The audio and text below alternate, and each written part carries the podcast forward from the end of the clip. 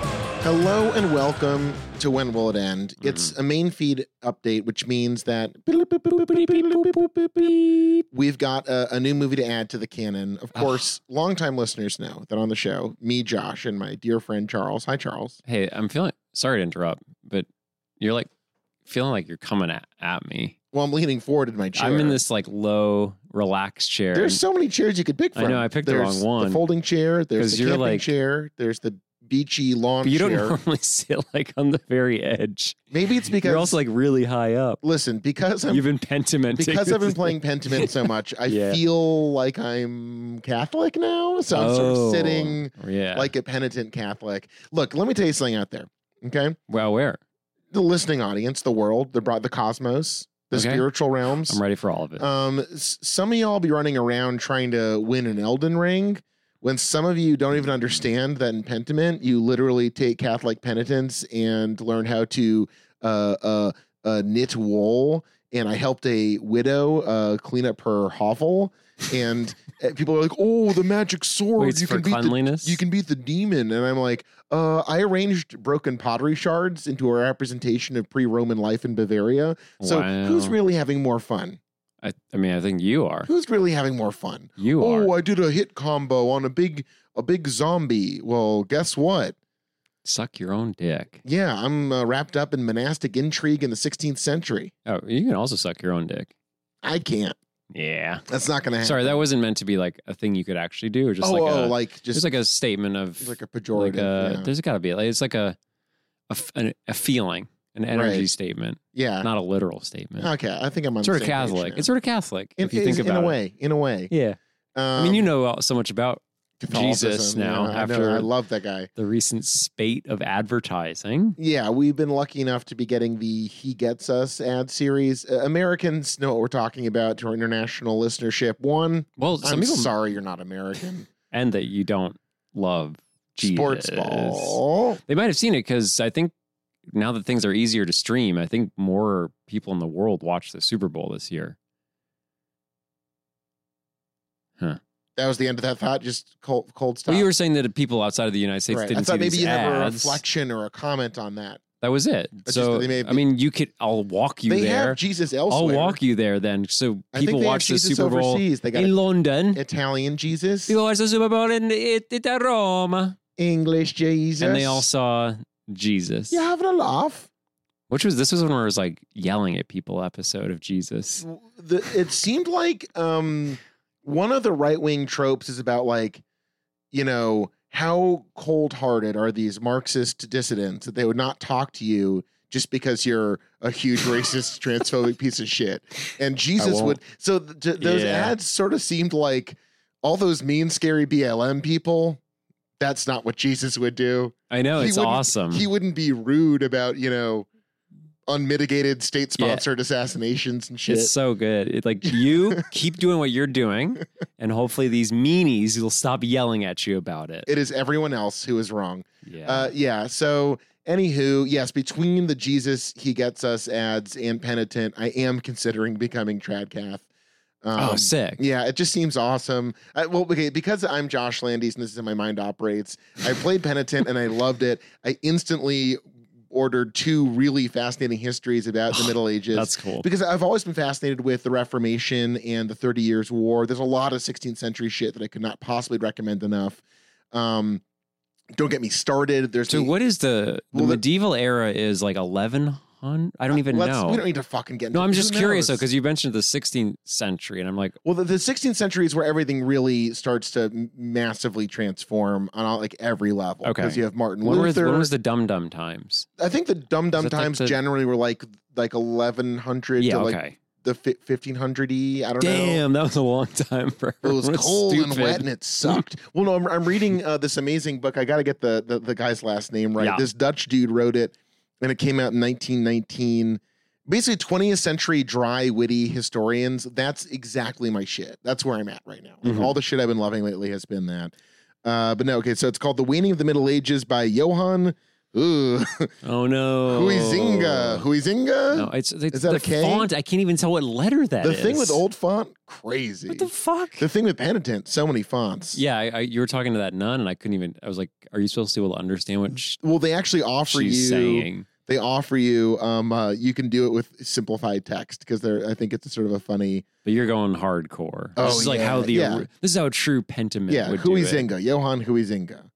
Okay. So it's published in 1919, published again in 1922. oh, it was published in 1919. Yeah. So old school. old text. school, old school. Hell yeah. Old school. And it, it reads wonderfully. And it's also translated and it reads wonderfully. But like a, a big part of it is just about how in the Middle Ages, uh, how intense life was. Like everything was like heightened in a way we couldn't possibly wrap our heads around. You know, i- if you were part of a group, you wore like the the, the attire and uniform and badges and flags of a group. I- If the Duke was sick, they would ring the bells in town. You'd all go to the church together to pray for the Duke Hell yeah. Like, um, everything was about like revenge and piety and and and sin and redemption. Like th- be- things were just really heightened because ex- the, the extremities existed in a way that we just have no like for the most part, most of society, I should say, uh, not Right. everyone, but that was sort of like the big takeaway for me from the Northman was just like how religion and life was inseparable. And it's not quite the same, but that like extremity and where everything comes back to religion. well, and- just yeah, there's no dividing line There's between nothing. ritual and and belief and reality and reality, yeah. And every single thing you did was imbued with this sense of It's higher purpose. Then crazy. there's another book that I was reading about. So the the director of Penitent, Josh Sawyer, who's been involved in a lot of cool stuff, including Fallout New Vegas and other things. Through You're gonna Obsidian. play that. You told I'm me. going to play it next because I played Fallout Three. Then I watched like a three hour video of this guy saying how much he hates the game. Fallout Three. I, I know, be- be- and that's the reaction everyone. just I, I started playing it again. I know. I like it. I think in if we are honest with ourselves, the end of Fallout Three is terrible. Okay, And I- here's the thing. Here's Like- the thing like, about I also love Fallout 3 playing it. The plot of Fallout 3 is not good. Here's what so that's I was actually talking to somebody about this is that basically Bethesda games from uh what's the first there's Morrowind the one before that basically the, the Skyrim series Elder Scroll series. yeah uh yeah Elder Scrolls series and I would say the new, the Fallout games is if you're playing for the story you know best of luck to you but like the whole point of those games is that like there is supposedly a plot, but the game is to go like explore Morrowind.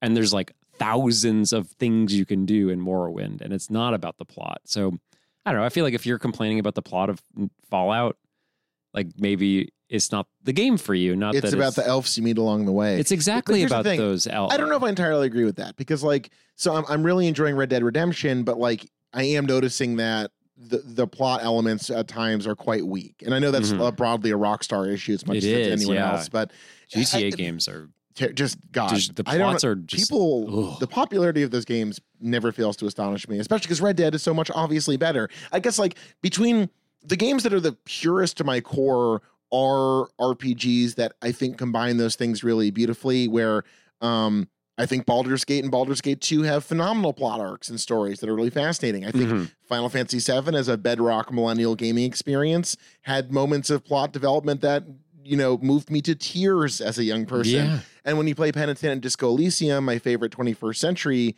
uh, role playing games, the you know the plot is everything, and the plot is amazing. So I don't know. I understand like y- y- there's the exploratory component, and like that in and of itself is fascinating. But I think in my mind, there's there, there's a world where we can hope for more. And from what I've heard, to draw this loop to a close, Fallout New Vegas is the best job Mhm. uh, accommodating both of those things. Yeah.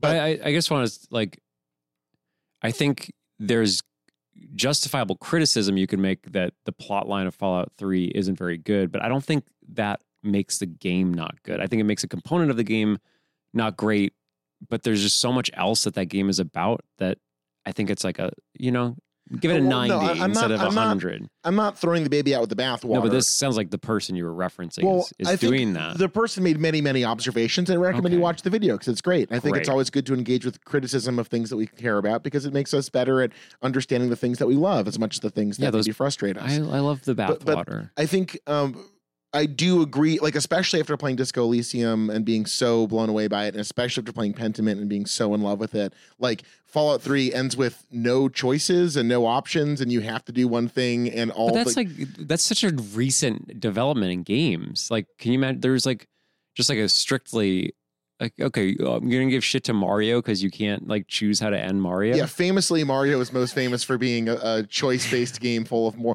I think the point is that So Fallout you're saying 3, Fallout Three advertised itself as like, as- ooh, you can be like, there's Yes. that. What is it called? The whole like karma system. Well, yeah, just making these choices that that are supposed to see. impact the direction And of the then it game, and doesn't. then it you have no option at the end. That makes and sense. compared yeah. to Disco Elysium or Pentiment, two games that I will be relentlessly referencing for the rest of my life because they're that Wow. fucking good.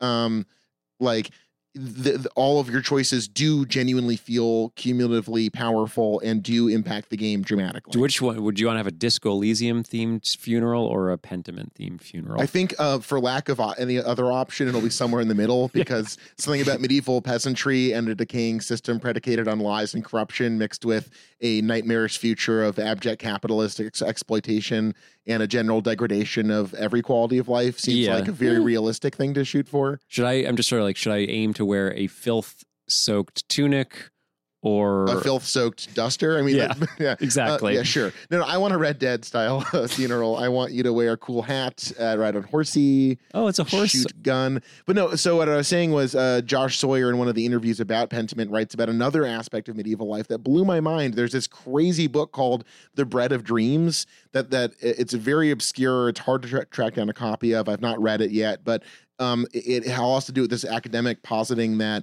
due to scarcity of food and over fermented bread, there's like a very strong reality that due to hunger and actual like is you know s- s- s- essentially like psychedelic fermentation processes, like people were literally just like tripping for like most of their waking lives Hell yeah. during the medieval era. So. great. it- I don't know. Long story short, it's really it's it- it's a really fascinating You've seen period of time. Field in England, right? yeah, of course, yeah, it's yeah. one of ultimate tripping. I gotta be medieval- real though. Ben Wheatley, a- a- as a as a, a long term investment, has been all over the place. I feel like he's really inconsistent. Like that movie feels so fucking good, Yeah, and I don't think he's made anything remotely as good as that since, which Hmm. is frustrating. I liked High Rise. I liked High Rise. I didn't love High Let's bring Rise, it- I actually and I, referenced. I love the book. yeah, Well, he he, book's should, he did that wonderful. A twenty four movie I didn't see. I um I referenced Ben in uh, my most recent Letterboxd review. I saw the new Cronenberg, new The son, son of, son of Yeah, son of Cronenberg, Crony. Infinite Pool. I loved it. Okay, and it's just cool. like it's so wet and gross, and it's just Well, like I haven't seen X or Pearl yet, so I'm, I'm not even on the Mia Goth train That's yet. true. I'm on the fucking look. I, Alexander Sarsgaard. I'll buy all the stock you can off. yeah, Kidding me? hell yeah. Succession season four Uh, coming you out. should also wait. I pirated it. Oh, I mean, I uh, oh, uh, I guess that's a parody. Make up your mind. I uh, I I watched the R-rated version. Apparently, there's an X-rated version or an NC-17 rated version where you see full Alex Dong In Northman Hog. or Infinity Pool? Infinity Pool. Oh, word. yeah, he's naked. He there's this. I won't tell you anything. Yeah, I went yeah. in. I went in knowing absolutely nothing, and I really appreciate. I know that. very little about it so far. But I just saw the new um, Claire Denis movie, The Stars at Noon, and there's just something about like wet. They're like you love a wet movie. I know this about you. If I if I ever make a movie, there will be multiple scenes shot in the pouring rain. Well, the thing about This Pentiment, is- there's like there's a whole thing where you wake up onto a stormy wet morning, and like that's literally all I've ever wanted in life is to wake up into a stormy wet morning. So I think I don't know if you're gonna like this movie overall. I I just love it. I think it vibes so like it just feels like Crash meets like a Ben Wheatley movie. It's just like really deranged in a wet, disgusting way. No one's making disgusting movies anymore. Well, the thing is, and uh, this is me showing my my cards here as a coward, uh, a boor, and a vulgarian. But um, I Okay. thought only God forgives. Maybe too gross. like for a three hour What? for Too for gross. like no, sorry, not only God forgives. I'm hard to be a god. Excuse me. I'm Oh, I shuffling didn't, my I god didn't movies. Oh, watch it.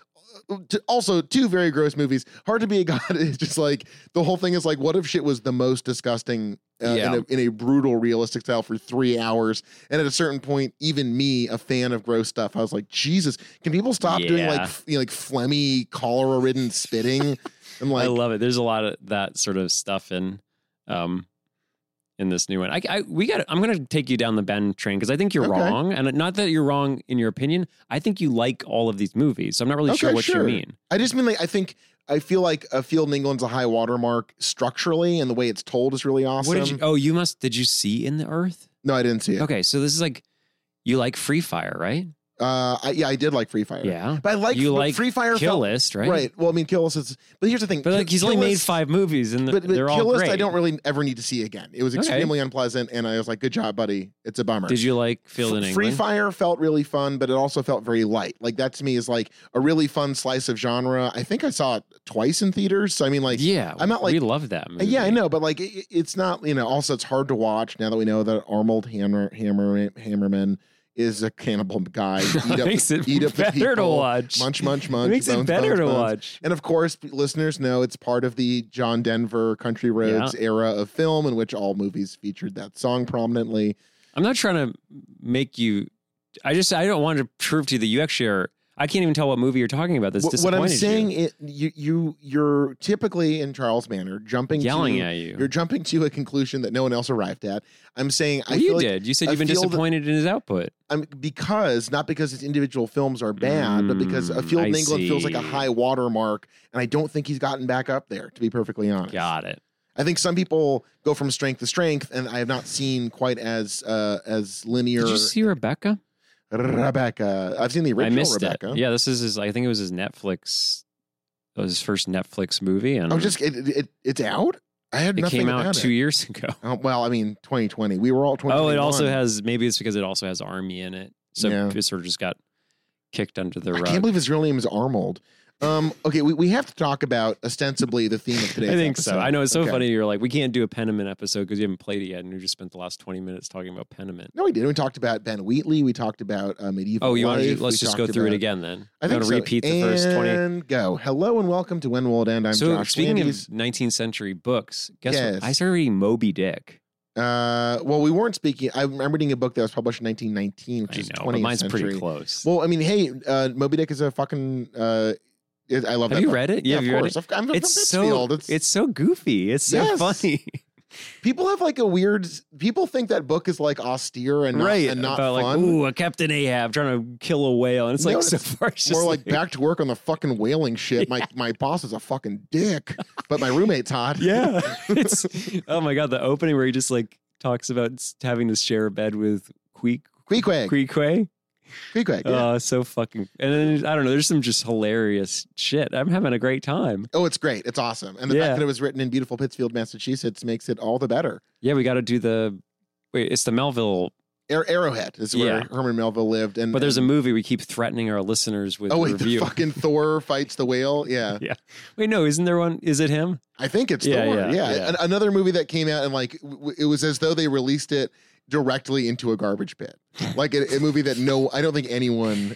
I mean, no cultural. Uh. We, I mean, again, I we live in the place that is ascribed to being where Herman Melville's shit was all about, and I don't know a single person who's ever referenced Moby Other Dick the than- movie. Other than you.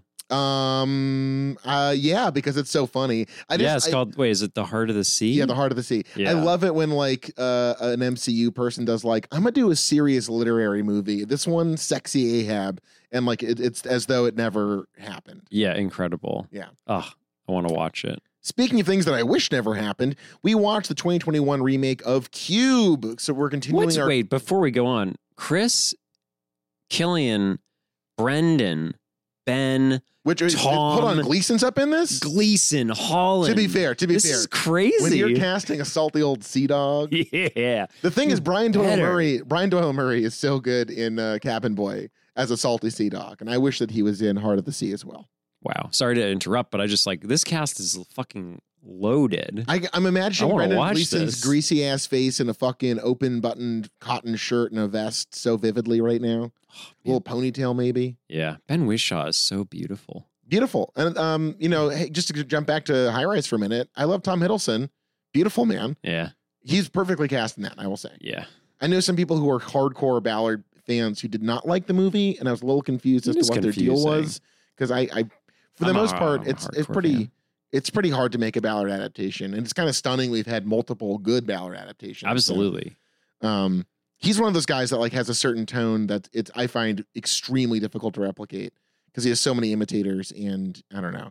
But High Rise the book, I would still say uh, read it before you see the movie because the book is fucking amazing. Yeah. It also features the phrase "needle cleft," which made me uncomfortable then and makes me uncomfortable now. I think that's if you could sum up uh whatever his name is, sorted out of my head, the author. J.G. Ballard. Yeah. He just like finds these phrases that on their own, even without the imagery they evoke, are just like unnerving. I forgot the what it's like chromium something and crash, and just like everything is chromium, and it's just like by the end you've read the word four thousand times, and you're just like a whole. You new totally place. get like wit, what Cronenberg is so obsessed with from Ballard, just like this idea of of the future. It's this extremely threatening, violent thing that uh, is like just rife with like the most like primitive inspirations of violence and sex, but Yeah. like done in in an even more heartless and like clean, smooth, Mm. horrifying way. It's Yeah. so good. High Rise opens with a guy eating a dog on a balcony. Not vegan, but a very good opening to a book right. I was gonna say Moby Dick is also not not vegan, yeah because no. they're trying to hunt the whale yeah.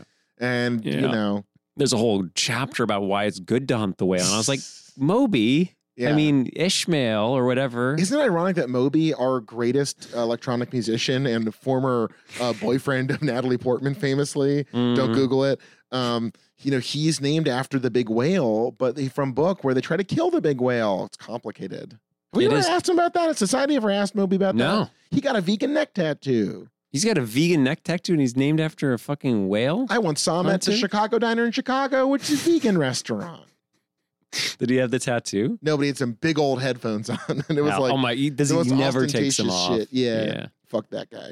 We're talking about 2021's Cube remake, a science fiction Oh, I horror was film So excited about this movie. written by Koji Tokuyo and directed by uh, Yasuhiko Shimizu.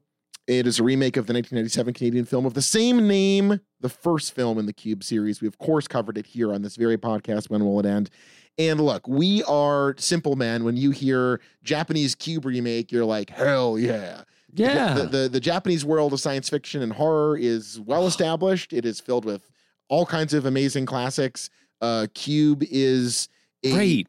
a beautiful little movie that also it, it exists in that. Well, I think what we found to be actually in retrospect, what makes it so special and y- y- you know impossible to reproduce is that it feels like a mixture between a demo and a masterpiece. Where like Mm. it's extremely frayed around the edges. It is a very low budget movie. It's a lot of either incredibly low name or almost non professional actors mixed with a single set.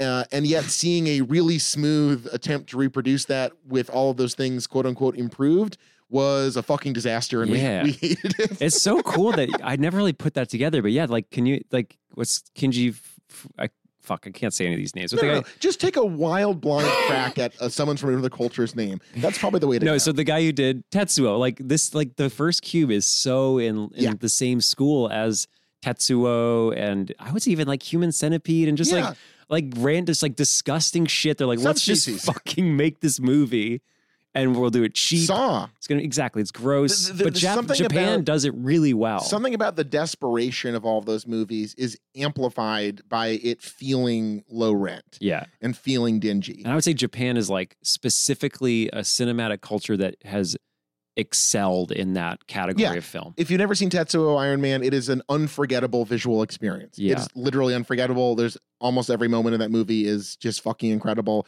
It feels like you're watching Nosferatu, but like in the 90s. And it's like, is it the 80s? When did that come out? yeah eight- late 80s i Wow. think I mean, yeah Tetsuo's it's- mind, not just for Drill Dick, even though obviously they get a lot of. Obviously. Uh, But no, marquee like time. um Sogo Ishii, famous dir- punk director who did like Electric Dragon, eighty thousand volts, and just like all this shit that just looks like it was like literally welded together because that's all the tool. I, I don't know. It is so cool. I was like, yes, let's move Cube to a country that like really understands that like hand Cube feels so alive because it feels like we're in this built structure and it's got like blood on it and it's it's weird and it's physical.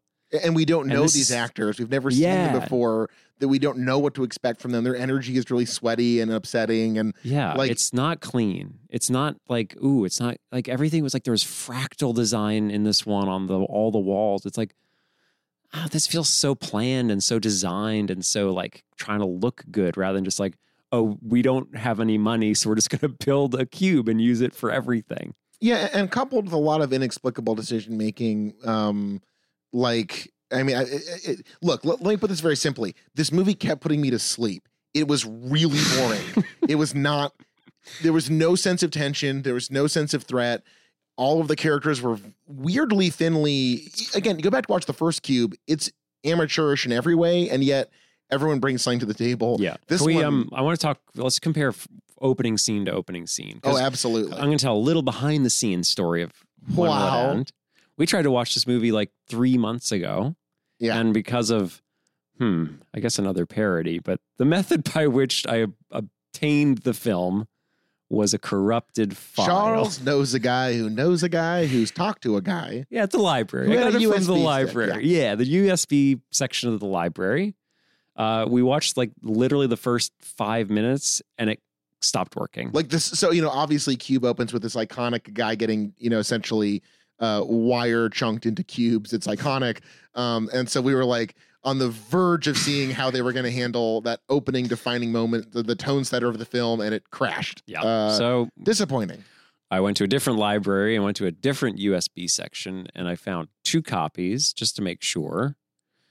And we got to watch it. And honestly, the opening scene I found delivered. Like we we got to see how it ended and I made the cool decision to like do one big heart cube, like meat cube out of the center of his chest rather than turning him into all these little cubes. Yeah, like basically uh, incredibly violent cookie cutter things like blast out of the walls and like blow a, a chunk of a, cu- a perfect cube of flesh out of the core of his torso. It's sick. And when I saw that, I was like, this, they get it. This is a different death, but so aligned with the original.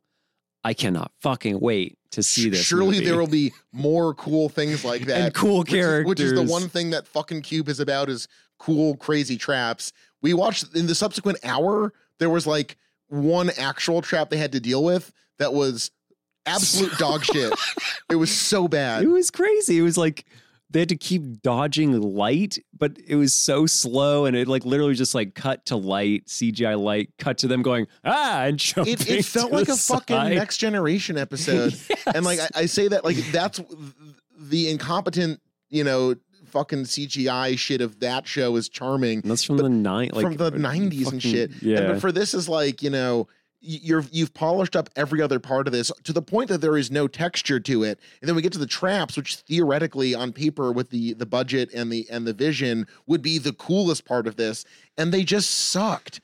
And it was fucking Mm. boring. And we fucking turned it off because it sucked. boo. It was irredeemable. It just got to the point of being irredeemable because it, there was we didn't give a shit about fucking anybody. It so that's sucked. so here's what i'm gonna say i totally agree there's two things about cube which make it a great movie traps and characters now if you do go back and listen to the episode i did have a problem with the acting the acting of the characters but ultimately what makes cube so cool is it's like six people they all have backstories that we learn about throughout the story they're on each other's nerves they're yelling at each other they're trying to murder each other and it's really intense watching them slowly one by one get killed off to try to figure out how this is ever going to end this is like the main beef is like a silent guy who just wants to keep walking and an old man who just like is sort of annoying. And that's it. There's a, s- a woman who does nothing. She says nothing. There's a kid who's supposed to take the place of the like, developmentally disabled character. thank you. He's not. He's just like is sort of like quiet too. There's our main character who's just sort of an, like does whatever anyone Well, tells him and to then do. also he, he- he- the main character it's a main it's a woman in cube right am i I don't think misremembering so. things No. Ah, fucking whatever I don't. my think brain's so. like a sieve A shiny and full of holes Mm. um Yeah, yeah I don't think so. The, the woman does stuff she does shit look, look it doesn't even matter Look it up. We're- no, we're- it doesn't look. It doesn't matter. we're- the, the, the point is that like they like weirdly excise all of that shit like all of that Wait, the can you meat rem- of the sandwich is gone We ha- or the fucking tempeh Oh, maybe or you're right. soy protein No, you're right. The the main character is a woman. Right. So like that was a weird decision. Look at you gaslighting me. It's terrible. Yeah. I'm But gonna it's- also Google Goo- Coob. It is. we- I Cool. remember we had a little bit of like, ooh, it's sort of weird that they made like the aggressive, murderous, tall, big guy a black character. So that was sort of interesting in the first one, but still, like, there's no energy from the g- like. I don't even know who was supposed to be the like, I guess the old guy. right. But, But, like, it's but, like, weird it's crazy. That we have to do so much work to get to that point. Man, I kind of want to watch Cube again. I know. And like as- Julian Richings, Ah, yes, fuck yeah. big nose guy, weird. Love him. Yeah, and like so they spent so much time about like the actual math of it. Where in the first one, it's just like I remember it being a part of it, but just I don't know. It was sort of like a, a MacGuffin or a, a way to move the story along. Here it was like the director's like this this the math is the most important part of the story. We must get to the prime numbers, and we must show them doing long division. Isn't the whole first one? It's like the the guy can just like figure out if it's prime or not without doing anything. Yeah, that's part of it. Yeah, it's sick. It's It's, like it's great. We don't need the like. oh, not interesting to watch them literally do math. do long Math division. sucks. God. Yeah, th- this was just a huge missed opportunity. Uh, Look, maybe someday we'll go back and figure out how they tried to approach the end of the movie, but it was like nah. staggeringly frustrating how bizarre uh, al- almost every decision was. Uh, sh- y- You start the movie off on this interesting note of like putting a spin on a classic and sort of Right. saying we're going to add our stank to this, and A then little proceed to be wink. like no stank, no wink, staring dead eyed down the lens, just like you know shuffling through like the set piece over and over again. Um, it uh, was a big disappointment, and I was very sleepy. Kept falling asleep. Not good. I just looked up the plot on Wikipedia because you know sometimes some people painstakingly like spend paragraph after paragraph going through the plot of a movie. sure. This one is two paragraphs long, and it's almost like you wrote it, Josh, because it It's smart. the first well the first paragraph is all about how like cool the opening scene is, and then it's like three people wake up in a mysterious room. None of them can seem to recall how or why they got there. A woman enters the room, as well as a man named Ide. They all have no memory or recollection how they got there. Ochi, out of fear, tries to escape, but Ide warns him there are traps as he tosses a boot into the room, setting off flamethrowers. That does sound like me. That's the plot description. No, I'm just saying, like, it's as though they stopped where we stopped. It's like, Yeah, okay, exactly, yeah. that's the end of this movie. I just don't fucking get it. Like, uh, you know, the beauty of this whole show is like how do how do these movies open up huge canvases to expand and elaborate and explore and like as goofy as they are, Cube Hypercube and Cube Zero Fucking really take rule. advantage of that concept and Yeah. like really try out a lot of other things, be it quantum physics or uh, belief in a higher power or uh, Oh, yeah, and this simply had like little flashbacks to the outside. That one, that didn't happen in the original, right? I don't remember at this point. Like every, I think it's all in the cube. And here we get like, I don't think we finished this storyline, but the fact that someone he knew killed himself by jumping off of something. That was like we got little bursts of fucking who gives a shit. it, it just was so strange. Like it, it felt like th- there's some interpersonal conflict, but just like nowhere near the stifling claustrophobic paranoia of the original. Right. And the guy who's like, we think is maybe the mean guy from the first one. I think that's, I mean, I guess ultimately it was a bad idea to have made this as like a remake because you go into it with expectations of like, who's going to fill in which role. And here the stern, quiet, menacing guy turns out to like sacrifice himself in the in the laser in the double laser cage. Right. But and also what we, is we that? don't give a shit about it because we Right. know nothing about the fucking. guy. Why do we like what? Why did he just do that? He seems so hell bent on escaping. Yeah, He's- I, I'm totally with fuck you because like that. in a way, like why not localize it? Why not be like there's a cube in Japan too? You know, yes, just like, make it a new Just one. Don't try to like.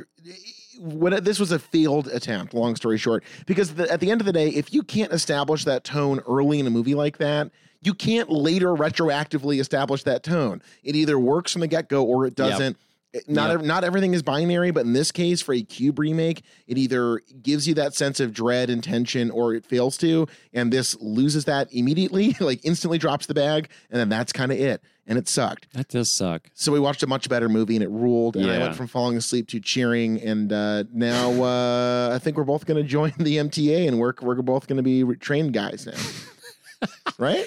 Oh wait, in, there's no trains out here. No, no, we're going to move to New York City. Fucking awful New York City. Yeah. Get off my fucking nuts. I would only move to New York City if To it were be the trained guy, 80s. yeah, and the the 80s, seventies, 70s. made in nineteen seventy three or four, Right. We watched The Taking of Pelham 1, 2, 3 instead, and it fucking whipped. It's a movie I love. I can watch it all day.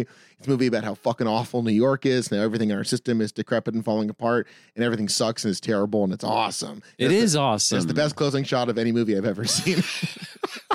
Mm.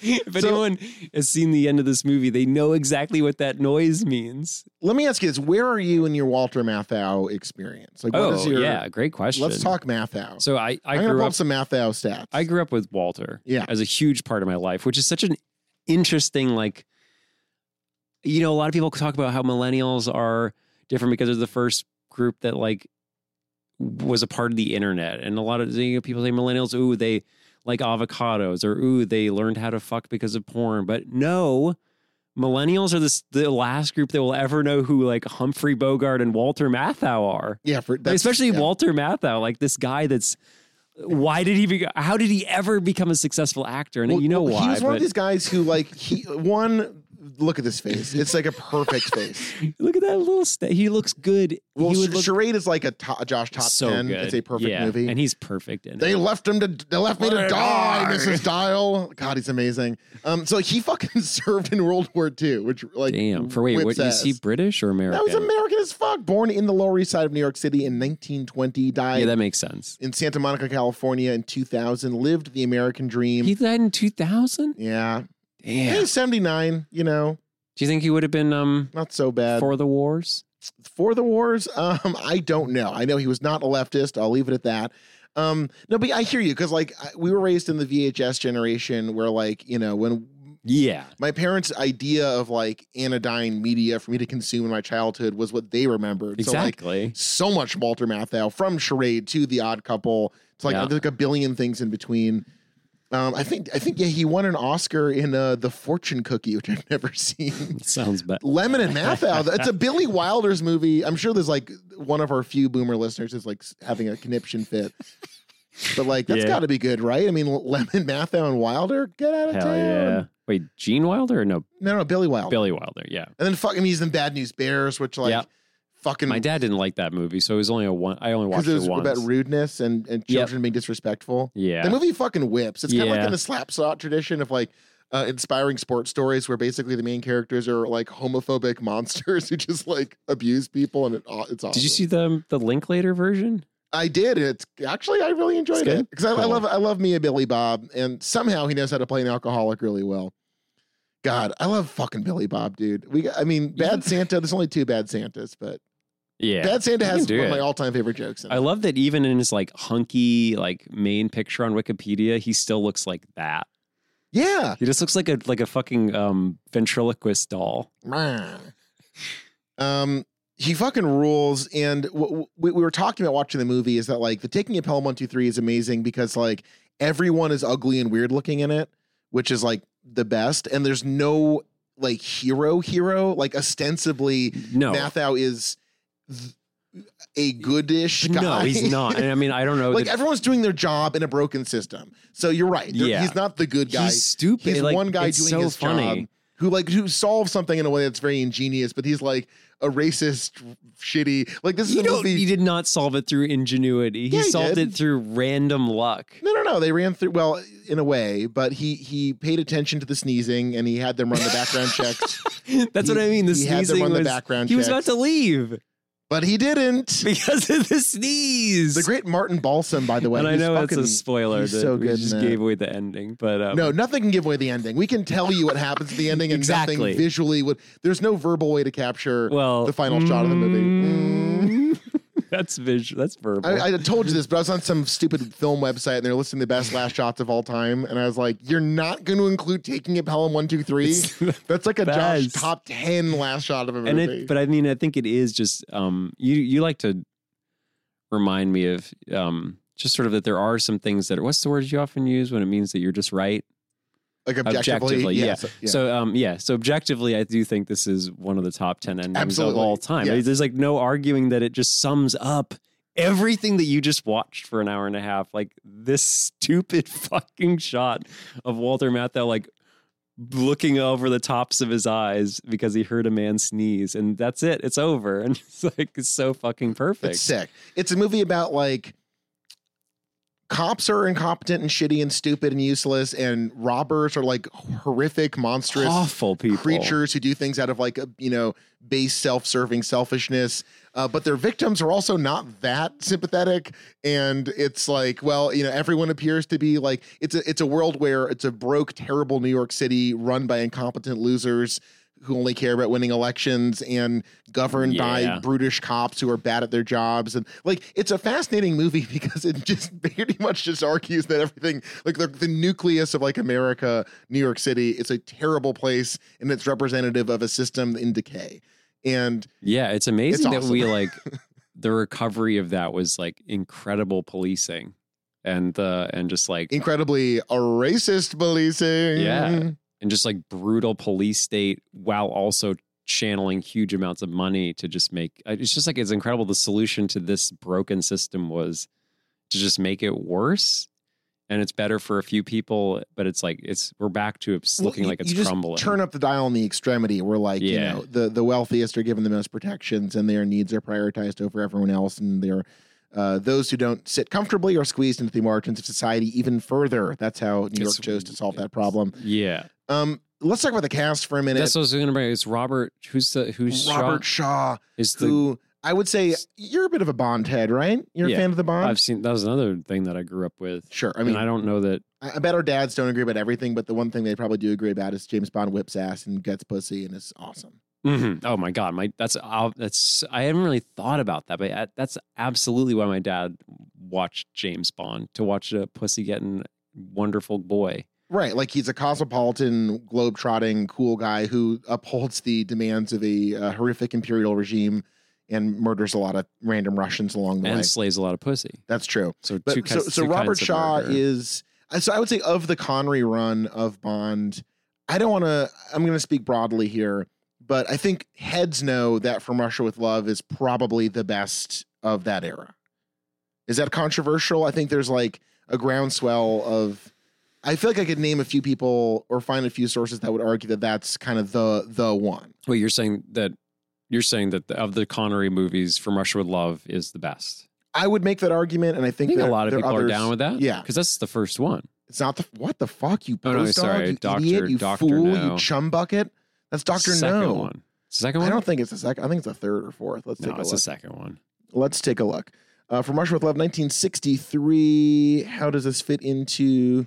Um, it was the second one. Yeah, I think, second I think I was the one who said one. second, but I'm not sure. Oh, I think it was. No, you said third or I think, fourth. I even. think I said second, but we don't know. It- the, look, life moves on. Don't be stuck in the past. yeah, Robert Shaw plays the bad Russian guy in that, and is so fucking awesome in it. yeah. And ironically, it kind of in a way looks like Daniel Craig, and sort of like Mm-hmm. as like a shredded, joyless guy in a suit, basically plays Yeah. as the bad That's guy, actually really the guy interesting. Bond would later become. I like that. That's very cool. but Sh- Shaw is so fucking cool. He's he's in this. He's playing like a you know a cold blooded mercenary and manages to imbue it with this like icy, terrifying intellect and like extremity that is genuinely fascinating. yeah, And, and certainly, uh, now I wanted to ask you this. Um, so Mr. Gray, who plays the most volatile, um, he says some racial slurs in the movie and sexually sure harasses does. a woman. Very problematic behavior.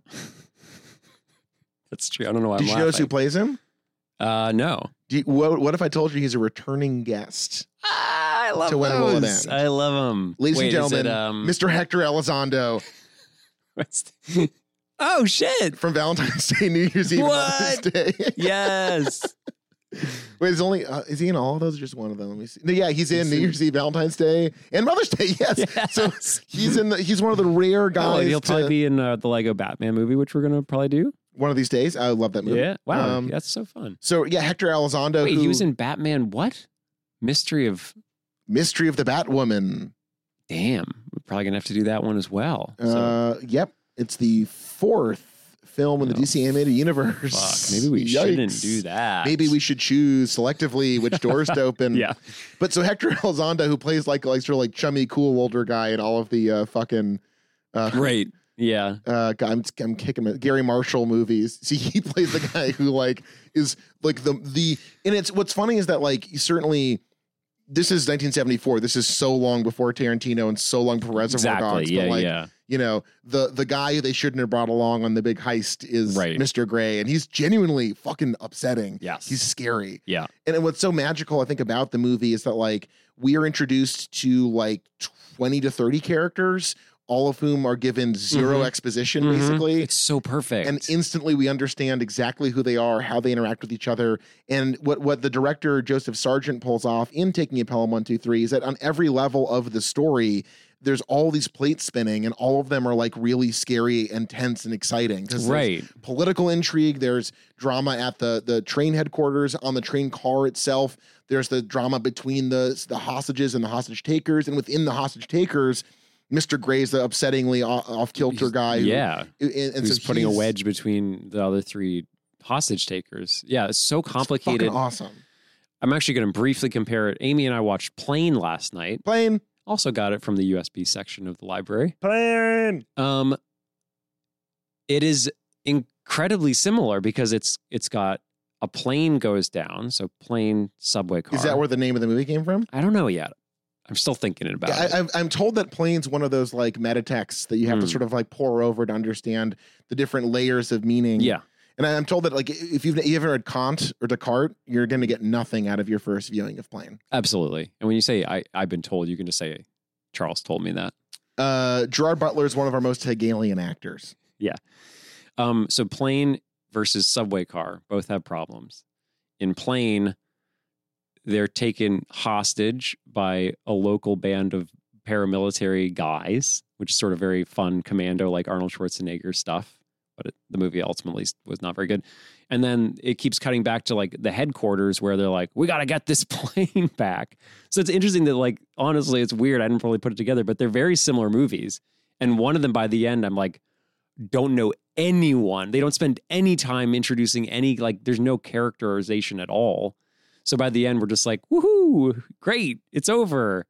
But this movie does an amazing thing where it without having like, "Oh, my wife died and I miss my daughter." It's literally a guy being like, "I fucking hate my job. I fucking hate you." And he has so much personality and I love him and it's like I feel so connected with everyone because they're all just like I don't know, acting must have just been different then. They're just doing this shit and it's fucking working. Well, they shot a lot of this like in the fucking MTA system in New York City, so I think it has that re- that super gritty '70s shit of like they're just in those spaces and ha- and and all these people are acting to the fucking tits and they're doing it in a way that's just so sick. We're like, we, we see how many offices do we interact with so Just like, many. and then, uh, like a, I don't know, because the whole thing is like you know when it comes to world building, it takes a certain amount of chutzpah, a certain amount of junk in the trunk in your front trunks. Jesus. I'm talking about ball skis to just Wow. like hurl people into these environments and like just pick up and infer from what's going on like in a way that's so confident and have it pay off like a slot machine. Yeah. And it's because they're all confidently terrible. Like Walter Matthau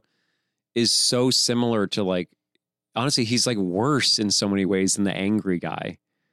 Cause you- at least you sort of know where you stand with the angry guy, where Walter Matthau just like belittling and making so much fun of these like Japanese um, businessmen and the then. whole time. the prestige of the whole bit being Ugh. is that they do understand what he's saying, and he's like a fucking And jackass. He's just like is such a for, dick for being such like a, for a racist dick, and the joke is his humiliation at being found out for being. and he a- doesn't even know it or give a shit like that he's no, been no, he looks. humiliated. hum- no, he looks pretty a humiliated. little bit, but it's like it's quick, it's over, and he doesn't change his behavior. He's just No, that, but he's that's the always thing, that's like, who he is. We're not watching a guy that we're supposed to be charmed Yeah. by. Like it's we learn from looking at him and watching how people interact with him that this is a guy who coasts by on the smallest amount of charm possible. Uh, Jerry Stiller, his right hand man, Yes. Those wants to read the boys. paper and eat a fucking baked good. Like Yeah. the, the, the MTA cops are like we understand them to be like one of the best parts of the movie. And I'm gonna, you know, this is not a one to one, but he's like the MTA police encounter all manner of problems on the transit system: molestation, robbery, arson, mesh- meshugas.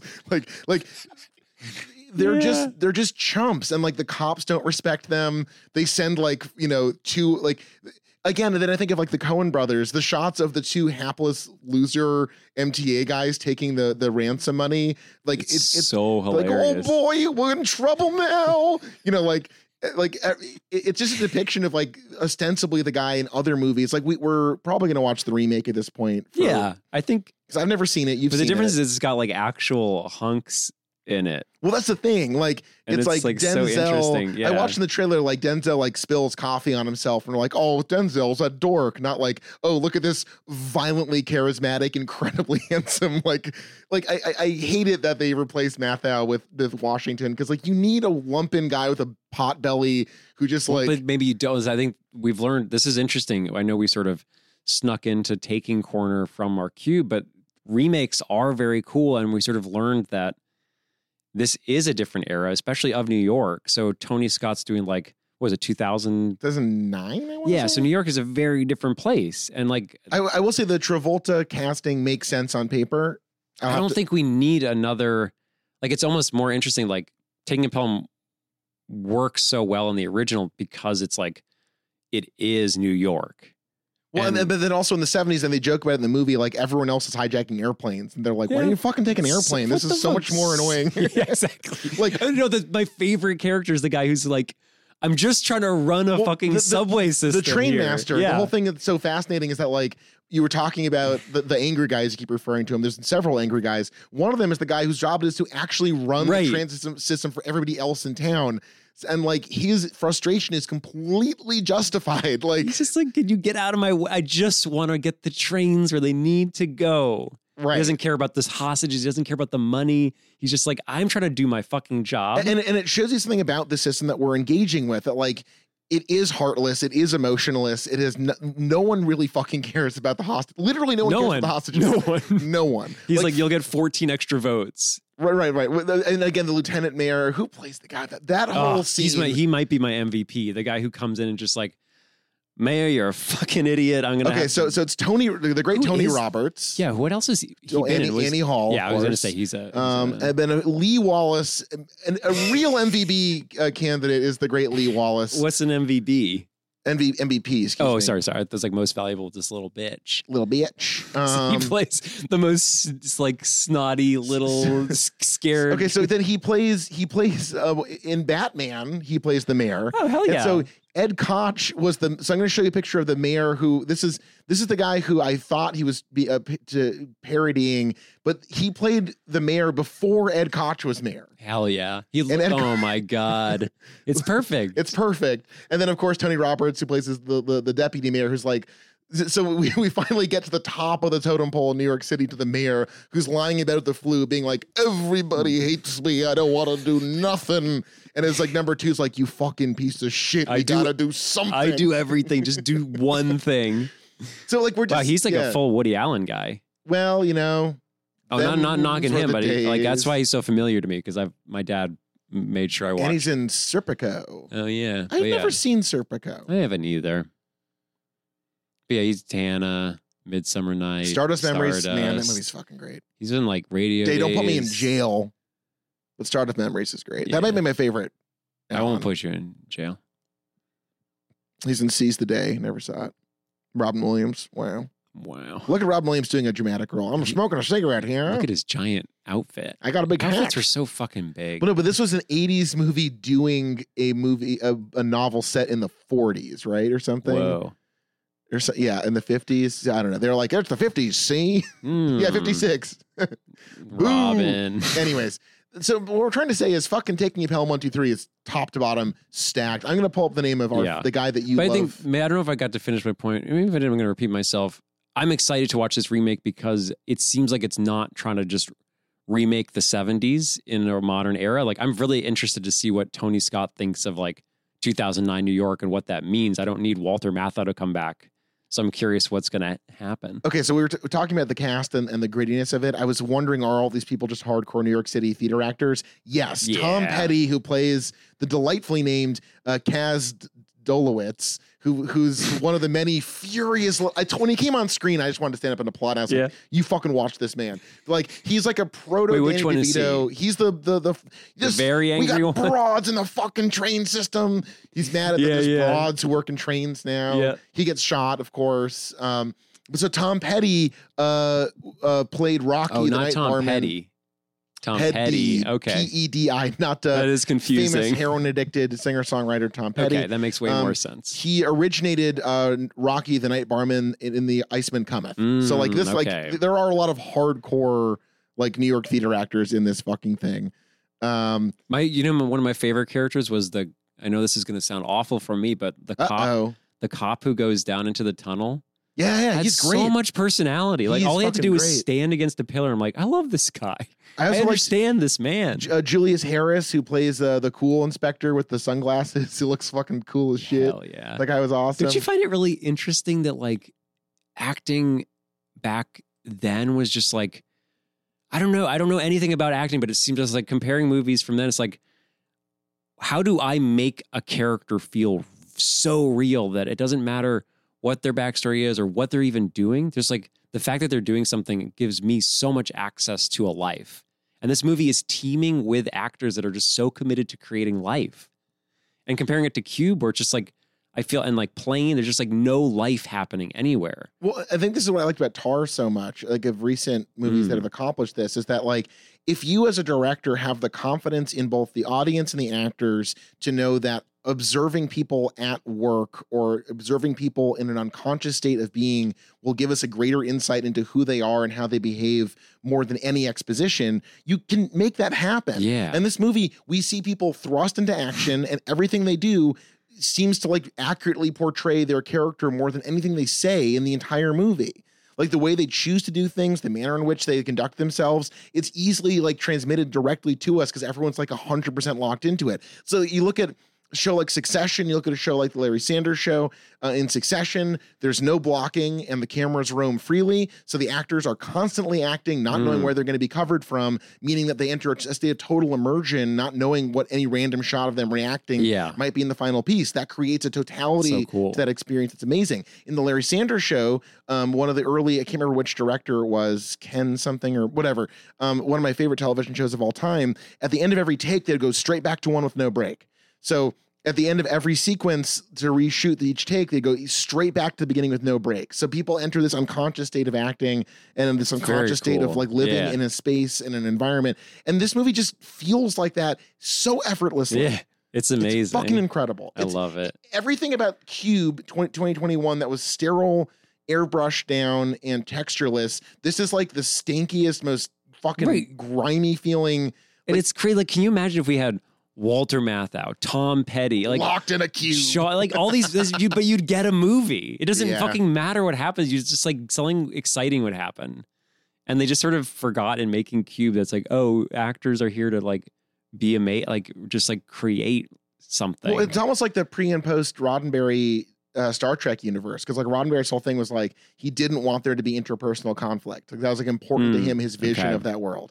And of course, when he after he dies, they're like, thank God, interpersonal conflict nonstop. That's how we get DS9, like the crown jewel, in my opinion, of the Star Trek gotta universe. watch. You gotta watch I it. gotta watch. Uh, there's a scene where uh, one of the main characters tortures another main character, where you're like, Damn. "Huh, this is not like other Star Treks.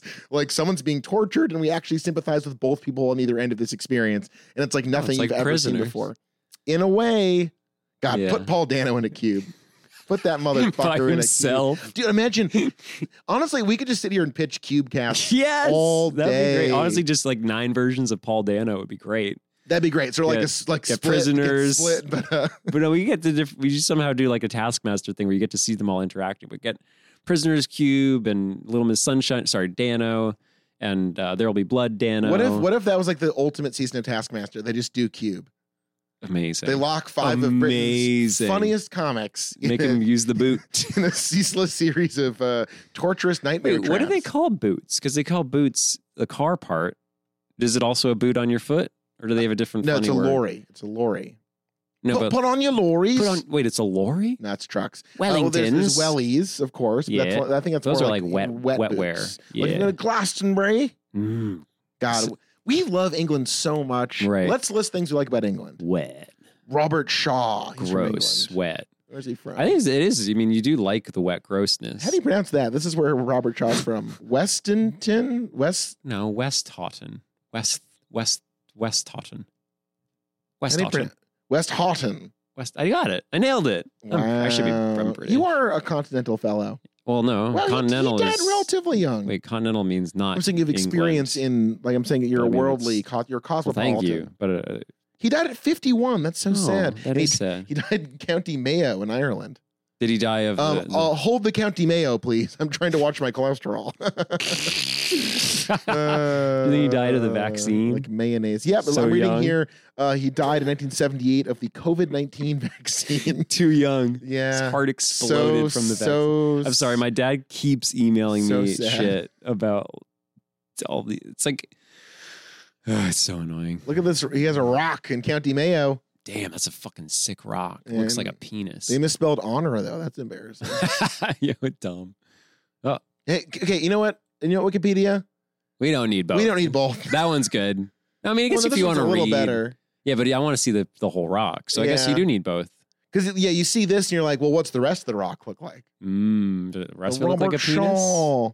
And this is the And there's pure. boat. This is your view from the rock. Oh, that's The great. Robert so it's Shaw like rock rock. POV. So that's Yeah. what that's what Robert is seeing for eternity. Uh, do you think that replaying Mister Riven would- is like probably a horrible? It's probably unplayable now, right? I mean, do you like cubes? Here's the Not to thing. bring it back to the cube episode. I but- love point and click adventures and like Mhm. Disco Elysium and Pentiment sort of have some of that element of like a lot of the you're you're not trying to It's more. pu- So this is more. Mist is a puzzle game.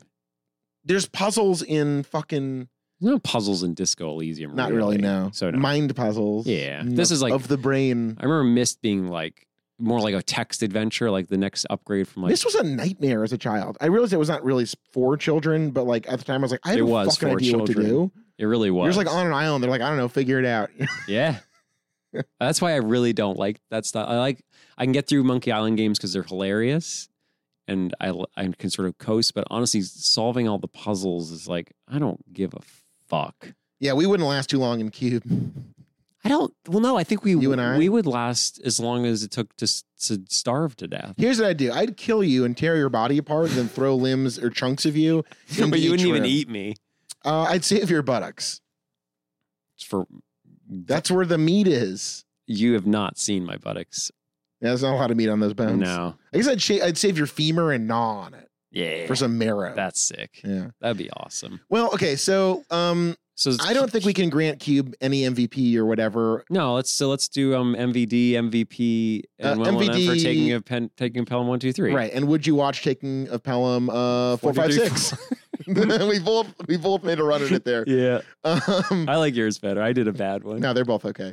I think adding honestly one two three four is pretty stupid. It's so and it's pretty bad, but it funny. does match the um, yeah. Um, I would have to say MVD for a non horror movie honestly has some really great D's in it.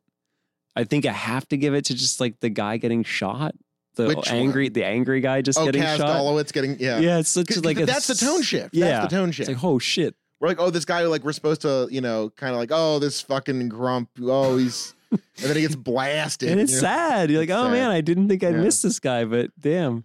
Um, my most R.I.P.. valuable death, and I think the most like crushing combination of black humor and just like nihilism of this movie is uh when the undercover cop, the hippie, you know. oh get- yes, Gets shot and then shoots one of the guys, and Mel Rathos like talking to this man who's bleeding out, lying in the middle of subway tracks alone dude. in the dark. He's like, "Don't worry, someone's gonna come I'm help me." s- so glad you brought this fucking. This is the perf. This is like the perfect encapsulation of this movie. Is there's a running bit the whole movie about an undercover cop and Walter Matthau keeps going. It might be a broad, and then at the end, It's a long-haired hippie. oh, long-haired hippie, and the guy mistakes. He's like, "Are you a woman?" It's, It's amazing. It's incredible. such a fucking good bit. And then like Everyone just keeps like when it's the least helpful basically he like leaps up and goes into action rolls out of a train, Right. sprains his ankle, and is shoot, like, shoots one guy gets shot um and again he's just like lying like for those who have never had the good fortune of seeing the middle of a subway track in New York City, if you are bleeding out, lying in like a like a thin trickle of like rat cum and like toxic waste and like yeah. you know, you're fucked. You're like that's like the worst. It's- Even if you're not shot, if you just fell down one time, Right. that'd be the worst thing Scraped that happened to any- you Yeah. Yeah. And and so Matthias like, don't worry, buddy, it's all gonna be okay. to this like guy who's just obviously going the to only die. good thing about that is that no one has to bury you. Right. You're They just dead. leave and you there. You're just all set.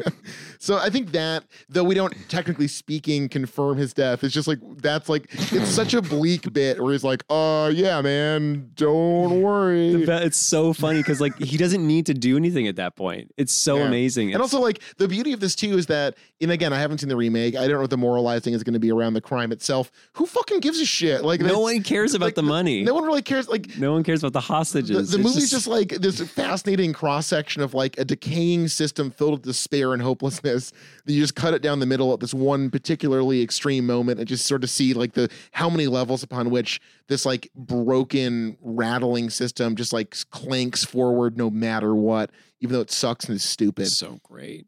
So, It's so it's so good because like at the end, Walter's dumbly driving with the police, and he's like, "There's the if it's moving, they're on it. There's there's a dead man switch and everything." You, and then ten minutes later, he's like, "Well, I guess I might. Maybe I was wrong. Maybe we should go back." And he's just like, everything is just happenstance and dumb luck, and they don't know what they're. No one knows what they're doing in Yeah. all regards. it, it doesn't venerate cops. It doesn't venerate criminals. It doesn't venerate humans. It doesn't venerate the whole system that's in place. And Right. New York as a system is like, oh, this is what's in charge of the trains, the mayor, like everything that's running this thing is just the wrong people for the job. Well, and then there's that amazing moment where like, s- and again, like, no one fucking does this shit anymore. Like at the the highest point of tension, some cop chooses to fire into the into the train car, setting off like more needless violence and death, and throwing this plan in, even into further chaos. It's never s- quote unquote solved who fired the shot. It doesn't matter. Some fucking idiot just did it, and it was stupid, and like ru- made everything way worse. Yeah. And it's, no one's gonna be held responsible Oh, like like it was unnecessary and useless. Like it's it's and no one even really criticized. They're like, yeah, some fucking guy, some cop just fired off around like an idiot. the scene where they're like trying to just literally drive money somewhere and they manage to flip their car over. Like there's nothing ever works, Yeah. and no one's plan works. The criminals aren't geniuses. The system isn't good. And Nothing you know why this is a works. good movie is because it's all believable. Like it's not unbelievable. They flip their car over. It's like, oh yeah, of course they would. Right? Everyone's It's- sloppy and stupid, and the system is awful. And It's not like a Uh, it's Deus Ex sick. Machina. It's like, oh yeah, that's no no shit. It was It- it's gonna so nice to fucking watch a movie with- suck. literally no moralizing or politics other than like it's like I, I guess you could again like uh, I see this movie as like a brilliant satire in the guise of a thriller. Um, but like it basically the only the basic observations are just like the most iconic observations any critic makes throughout history that this fucking thing we're in sucks. yeah, so And it's good. not even judging that. It's just like here's the suck system. Here- Have fun. take a Just enjoy because it sucks to be in it in real life. So just have fun in this shitty You got you gotta Version. laugh. You gotta laugh. Um, okay, Who's most your, valuable um, death. MVP. This is a tough one. Everyone. And I just um I think everyone ties. Wow. I I have mean, never done I'm- it before, but Yeah, I think everyone ties. I don't 'Cause, like, think you can take. Well, Like- my, my mind goes to a Robert Shaw because he's so compelling and so fascinating. And my the biggest anxiety that I have about the remake is that well, my anxiety is that they're gonna like try to make uh the Mathau character as played by Denzel a, a good guy, which is not the point of this movie. Yeah, And I'm worried that without someone as compelling as Shaw, um, and Lord knows John Travolta's career is uh, all over the map on Yeah. compellingness and often for the wrong reasons. But Oh, he's- so he's the Robert Shaw guy. Yeah. So Mm. th- that's a source of some anxiety because Shaw is so good in it. But yeah, at the end of the day, like, you know, something that we've talked about with like White Lotus season two is that what's amazing about that season is that if you had separated off any of those storylines into a s- like an eight episode show, I would have watched that show Mm, of any one of those plot arcs. They're all so well realized Yeah. and interesting. absolutely. This is very similar. Pretty much every storyline is perfectly rendered in a way that we understand the stakes and care and are compelled to find out what happens. yeah. So while I maybe my my instinct is to go with Shaw, I think I'm gonna have to agree with you. Yeah, it's just like it's the whole the whole point of the movie is to watch these people do their thing, and I don't think anyone's better. Like I can't. No one is replaceable, and no one isn't doing something. It's and, and- and- wonderful. And, a lazier writer would have just a movie about how a mayor handles this, or just a movie about Or how a how cop Walt- handles this. or- Walter Matthau is like the main character. He's doing more. Like Walter Matthau barely did, like he spends the first third of the movie making fun of Japanese people.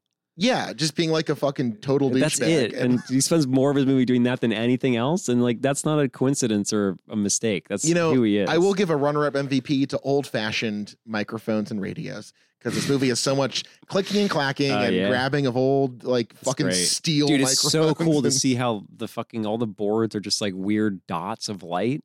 It's like the Matrix. It's Yeah, like, if you're a fan of like old school, uh, uh, fucking broke ass technology of the '70s, this movie is a fucking paradise. yeah. Uh, let me ask you this question: Are you asking when will it end? Will you see uh, Taking of Pelham one two three four one two three four five six four five six seven eight Uh, nine ten? Yeah, no, I'm definitely not. I think- Another train and another Uh, city. No, I think that's so funny. It could be anything. It could be um like the boat bust. It could be like a speed situation where you just move to a different mode of transportation.